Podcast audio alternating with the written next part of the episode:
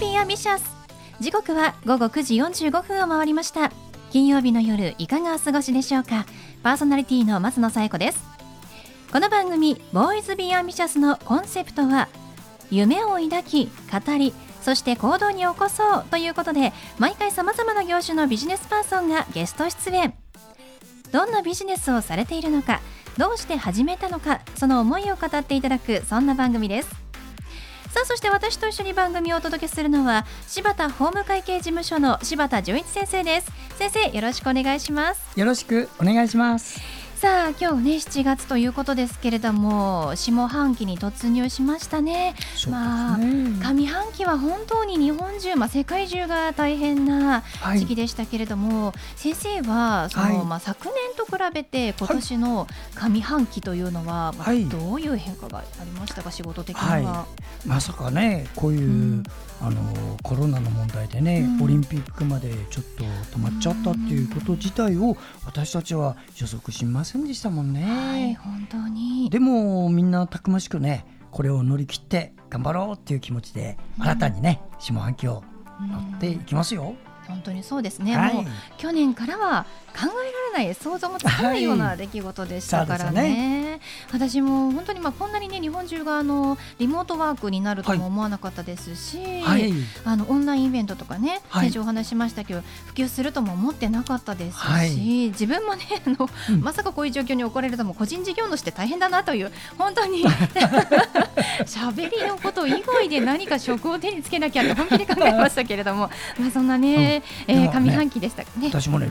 リモートうまくなりました。もう三四五六とズーム会議毎週やってましたから、もうズームもどんどんどんどん改良されてね、追いついてるのが大変。ズームあのしょっちゅう変わるんだね。そうですね。機械に強くなりましたね。強くなりました。下半期もね頑張っていきたいと思います。はい。はい、ということで第十四回ボーイズビーアンビシャススタートです。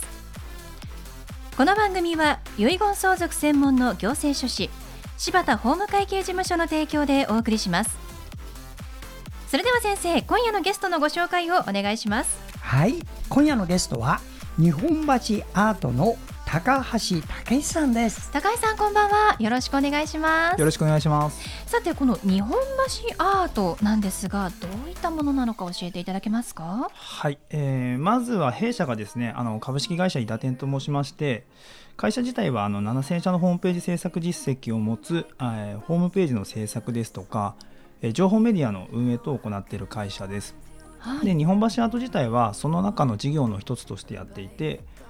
日本の文化の継承であったりですとか育てることをコンセプトとしたメディア事業です。あそうなんですね、はい、株式会社伊田店さんが、えー、その一つの事業としてやっているのが日本橋アート、はい、もともとそのホームページ制作、まあ、ウェブ系にお強いということなんですね、はい、なぜこの日本橋アートをやろうと思ったんでしょうか？はい。えー、もともとですね突然立ち上げたプロジェクトではなくて、えー、もう78年前ぐらいですかね。あのうちの代表とですねまあ、の日本の文化ですとか芸術とか、まあ、そういったものをこう世界で世界に広めていけるようなことをやっていけたらいいねとかもともと弊社がそのウェブに強いのでそういったあのスキルを使って何か文化貢献とか社会貢献とかそういったことができたらいいねということを話していたんですけれども、はい、えー、それでまあ、ちょっといろいろそのホームページの事業も落ち着いてきたというか安定してきたということもあったのでじゃあ新しいことを始めようということでじゃあいよいよやろうかということで、まあ、長年温めてきたプロジェクトということでもあります。そうなんですね、はい、日本橋アートと聞くとその日本橋に、まあ、古典とか画廊とかを構えてアートを並べるというちょっとイメージがあったんですが、はい、そうではないんですね。そうですねあの基本的にあの、うん、ウェブのメディアなので特にあの店舗を持ったりとか何か場所を構えてやってるっていうことではないです。うそうなんですね、はい、ですからもう、まあ、日本中、まあ、広く言えば世界中からホームページを見ることができるということですもんね。そうですそうです。その通りそれは本当に便利ですよね。はい、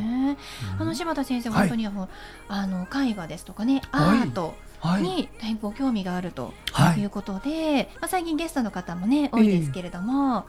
えー、絵はね好きですよ、うん、あの心が和むっていうかね、うんなんか精神がね現れるような、うん、そういう絵がね素晴らたくさんありますからね。ね実際にあの画廊にね、ね足を運ばれることも多いという先生ですが、はい、これが行かなくてもウェブ上で、うん、あの見られるというのは、どうでしょう？いや便利なはず、うん、私もねズーム会議やってるとね特別参加なんてねどこから来る？シンガポールとかね、うん、こっちからも参加する人結構多いんですよ、ズーム参加。そういう時代ですね、もうね。そうですね。興味があったら、俺も参加したいって言うと、おいでよって行くとね、もう国飛び越えてね、参加、京都の、東京でやってても、京都の方とか10名入ってきたとかね。そんな時代だから、もうこのウェブっていうのはね、あの、補完じゃない、そのものがもう独立した。立派な世界だと思います、新しい展開とまさにそういうことですね、はい、例えばどんな作家さんがいらっしゃって、どんなこう作品が展示されてるんですか？えっと、作家さんに関してで言うと例えば、まあ、誰もが知ってるような有名な仏庫作家もいらっしゃいますしあとは、えー、今あの例えば百貨店とか画廊で活躍されてる作家さんもいらっしゃいますしあとはこれからのさらなる活躍が期待される若手の作家さんなんかも多数いらっしゃいます。あそうなんですね、はい、あのそのコロナの影響っていうのは何かありましたか、はいあの大きな何か影響とかはないんですけど、やっぱりその掲載してる作家さんとか、えー、画廊さんの展覧会が中止になったり延期になったりとかっていうこともありますしあとはその日本橋アートと画廊さんあと掲載してる画家さん。で、まあ、3社で展覧会を予定してたんですけどそれが延期になったりっていうことはありましたね。やっぱり実際の、はい、まあ、イベント開くとなると難しかったということなんですね。そう、ね。はい、そうすると作家さんは個展とかであの絵を売って収入になると思うんですが、はい、それがなくなってしまったということなんですよね。そうですね。そう作家さんっていうのはどうやってこう収入って得られるんでしょうか？あの一つはあのやっぱりウェブ上で販売していくっていうのがありますし、あのコロナの影響っていうこともおそらくあるかと思うんですけど、はい、まあ、やっぱ皆さん巣ごもりしてるので、えー、スマホでインターネット見たりしてると思うんですけど、はい、それでアクセス数もすごく上がってきていてで実際にコロナのえー、いろいろこうコロナ禍の中でもネット上で作品を買いたいっていうユーザーさんも多数いらっしゃったので、それで販売に至った作家さんとかあと画廊さんもたくさんいらっしゃいます。うん、そうなんですね。はい、でこうウェブ展開というのはもう本当に備え、まあコロナに備えてたんじゃないかぐらいな、うん、展開ですね。はい、そんなことはないと思いますけれども、でも作家さんにとってもやっぱりこう、はい、実際に販売する場だけじゃなくて、うん、ウェブ上で販売できるというのは非常にいい場所ということですよね。ね。まあ、ただ私ねあの絵を買ったことはそもそもないんですけれどもなんかでも実際にこう見て買わないとちょっと心配かなというのもあるんですがウェブで買われる方っていうのはもうどういう方が多かったりするんですか？一つはその作家さんが好きで、うん、あの買う方っていうの中にはいらっしゃるまあ、その方そういうのが一番多いのかもしれないんですけど、まあ、ウェブで見て作品をもうすぐにじゃあこれ購入したいですっていう方もいらっしゃいますし。あと中には多分おそらくネットサーフィンをしていてたまたま日本橋アートの中で見つけた作品がすごく気に入ったから何て言うんですかねあの冒険心というか、1個買ってみようかなみたいな感じで買われる方もいらっしゃってで実績として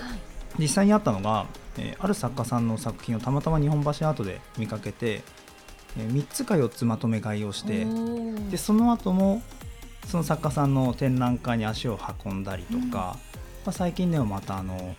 ご購入いただいサイト上からご購入いただいただいたりとかっていうこともあります。うんそうなんですね、はい、まあ、作家さんファンの方もいらっしゃいますし。そうですね。あでも実際もちろん見に行って買うのもいいんですが、はい、ウェブ上で見て届いた時にあの飾った時のその何ですかワクワク感実際に見た時のワクワク感っていうのは、またウェブで購入するからこその気持ちかもしれませんね。そう、ねはい、そういう意味ではやっぱりこうウェブ展開というのは今の時代のニーズに合っているかもしれませんね。はい。はい、ではそんな高橋さんに最後お聞きしたいんですが、高橋さんの夢は何ですか、え私の夢は日本橋アートに関わってくれる方のあの夢が叶うことっていうふうに考えてます。例えばそれはあの作家さんはもちろんそうですし作家さんの作品を販売してる画廊さんもそうだと思います。あとは制作に携わってくれた方々とかプロジェクトを動かしている方々、まあ、みんなのあの夢が叶ったらいいなっていうふうに思っています。でそのためにもまずはその作家さんとか画廊さんで言えば夢を叶えるためにはお金っていう道具は絶対必要だと思うのでその道具を得るためにうちを最大限利用してもらえればなというふうに考えてます。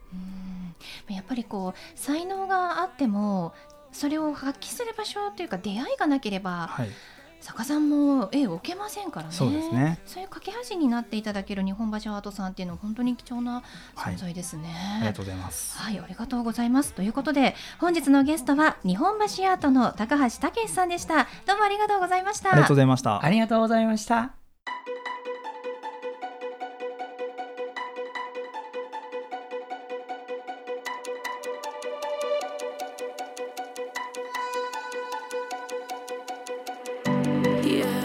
続いては柴田先生のワンポイントアドバイスです。では先生今日はどんなお話をしてくださるんでしょうか？はいこんばんは。遺言相続の専門家行政書士の柴田純一です。あなたのもしもの時の事前準備のお手伝いをして31年になります。今夜のテーマは先週もし聞いていただいた方があったら、えー、先週言った中身にですね。今度は引き続きずっとスライドしていきますのでその遺言書を書いていない場合どうなんだろうか自分のそういう問題はというのの第2回目ということです。まず遺言書を書いていない場合っていうのはどうなるのかは先週少しお話ししました。財産目録を作るんですよ。相続人の方が何人いるか調べるんですよ。そしてそれを皆さんで協議をしていくんですよ。その協議はだいたい7回から8回かけて14ヶ月でだいたい平均一段落するんですよ。っていうことをお話ししました。では次はですね今日はねよく考えてください。相続っていうことは相続税払うじゃないか。相続税っていうのはいつまで払うのっていうのは結構ねちょっとあの、まだ聞いてないなーって人結構多いんです。そこで今日はね、そのからお話しますよ。相続税はね、例えば、あなたが亡くなったら、その日から10ヶ月目なんです。10ヶ月目。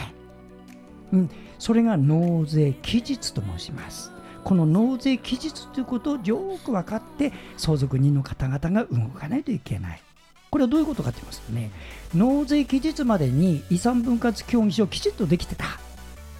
誰が、お兄さんがどれもらって、妹さんがどれもらうか、全部協議書ができた。こういう場合にはですね、お父さん亡くなったら、お母さんがもらう場合のあの相続財産1億6000万までは無税です。いいですか？それから残された家、同居の人がいて、その人がもらうとなれば、1000万の土地は200万評価。1000万だったら100万の相続税が200万円の、えー、評価だったら20万それくらい落ちるんですわつまり落ちるっていうのは安くなるということですこれをやるには10ヶ月以内に遺産分割協議書を作るということが大切ですねこれが失敗したらどうなるか申し上げます3億の預金を残して不動産1億預金2億子供が3人配偶者1人当然ですね。この場合、10ヶ月でうまくまとまった場合の相続税は1095万。失敗したら、つまり10ヶ月で揉めれてまんまだったら5080万。約5倍です。これを知っておいてください。はい、柴田先生の相談は電話東京03-6780-1408 6780-1408までお願いします。以上柴田先生のワンポイントアドバイスでした。先生ありがとうございました。ありがとうございました。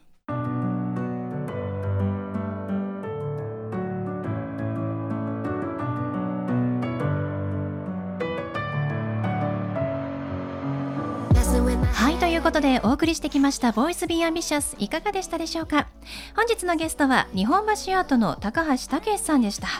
ウェブ上でさまざまな作家さんや作品絵画を展示されているという日本橋アート、えー、なかなか現地にね赴けないという方も今ウェブ展覧会というのもウェブ上で、えー、開催しておりますのでぜひご覧ください。日本橋アートで検索してみてくださいね。それではまた来週この時間にお会いしましょう。お相手は松野紗友子と。柴田純一でした。それではさようなら。さようなら